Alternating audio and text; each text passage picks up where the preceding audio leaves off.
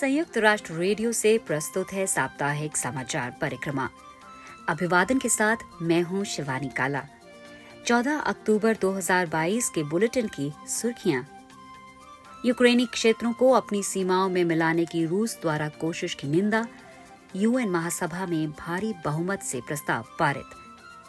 मानसिक स्वास्थ्य सेवाओं के लिए समर्थन व निवेश सुनिश्चित किए जाने की पुकार। जलवायु परिवर्तन है, ऊर्जा सुरक्षा के लिए जोखिम, नवीनीकरणीय ऊर्जा की दिशा में बढ़ना है ज़रूरी। यूएन आतंकवाद निरोधक समिति की आगामी बैठक होगी भारत में। सुनिएगा एक रिपोर्ट। और तीन अरब लोगों को नहीं मिल पा रहा है सेहतमंद आहार।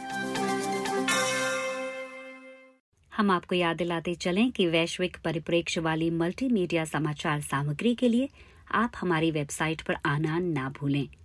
पता है news dot U N dot org slash H I आप हमारा न्यूज़ लेटर भी सब्सक्राइब कर सकते हैं, जिससे समाचार आपको हर दिन मिलते रहेंगे।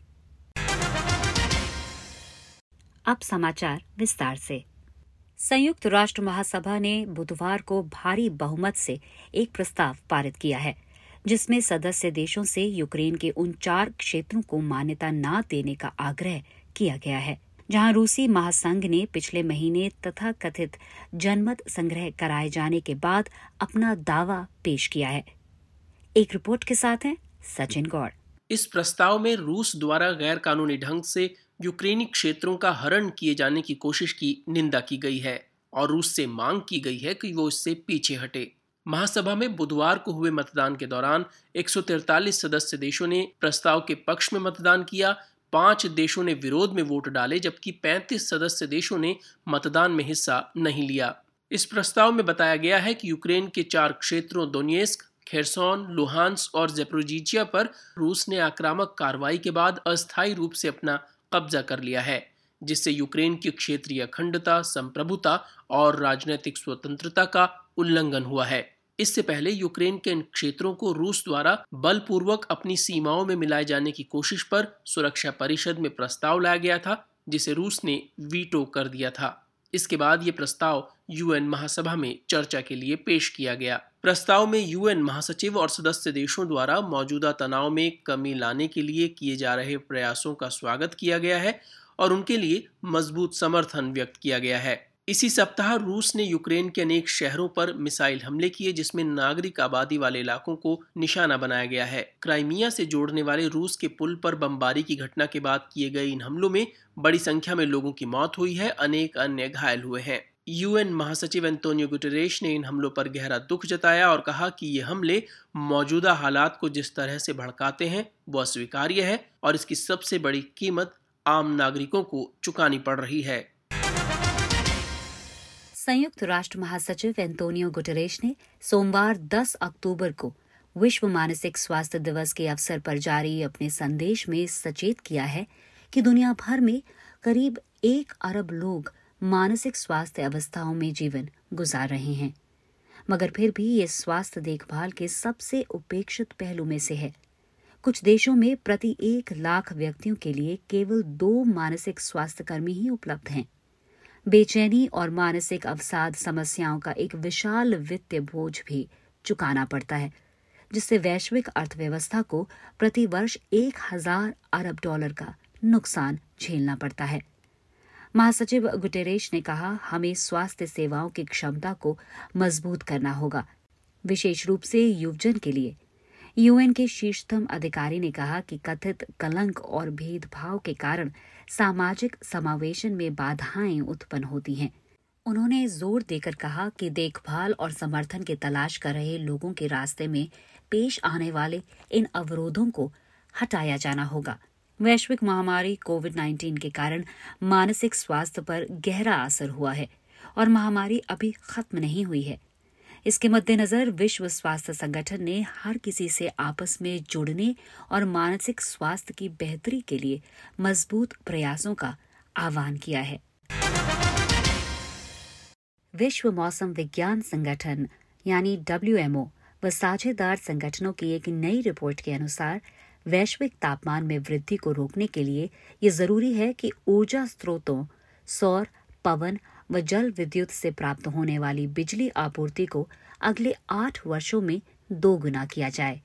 यदि ऐसा नहीं हुआ तो फिर जलवायु परिवर्तन, चरम मौसम घटनाओं और जल आपूर्ति दबाव के कारण ऊर्जा सुरक्षा खतरे में पड़ सकती है।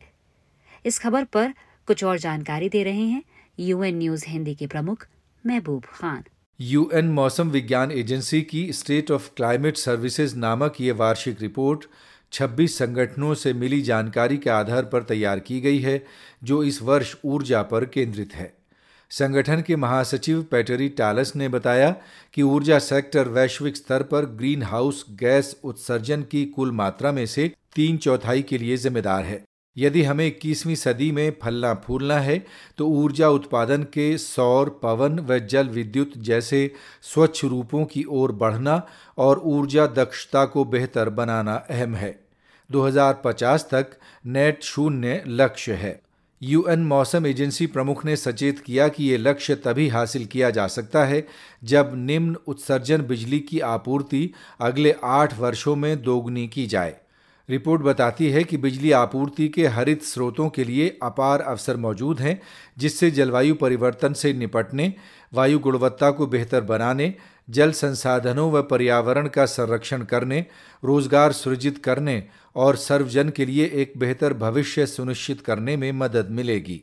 उधर संयुक्त राष्ट्र में आपात राहत मामलों के प्रमुख मार्टिन ग्रिफिथ्स ने आगाह किया है कि ताप लहरों के कारण हर वर्ष हज़ारों लोगों की मौत हो रही है।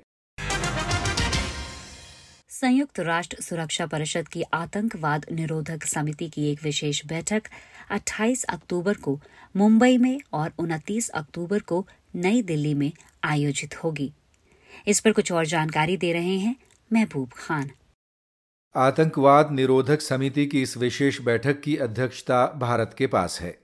समिति की चेयरपर्सन संयुक्त राष्ट्र में भारत की स्थायी प्रतिनिधि राजदूत रुचिरा काम्बोज ने हाल ही में न्यूयॉर्क स्थित यूएन मुख्यालय में पत्रकारों को संबोधित करते हुए बताया कि इस विशेष बैठक में सदस्य देशों के साथ साथ प्रासंगिक साझीदार और महत्वपूर्ण हितधारक शिरकत करेंगे, जो अपने अपने क्षेत्र की वास्तविक विशेषज्ञता साथ लाएँगे। राजदूत रुचिरा काम्बोज ने प्रेस वार्ता में कहा, The special meeting will serve to reflect on recent developments and the latest evidence based research regarding the threats posed by the use of these new technologies इस विशेष बैठक को हाल के घटनाक्रमों और आतंकवादी उद्देश्यों के लिए नए प्रौद्योगिकियों के प्रयोग से उत्पन्न नए खतरों से संबंधित साक्ष्य आधारित नवीनतम शोध पर विचार करने के लिए एक अवसर के रूप में इस्तेमाल किया जाएगा।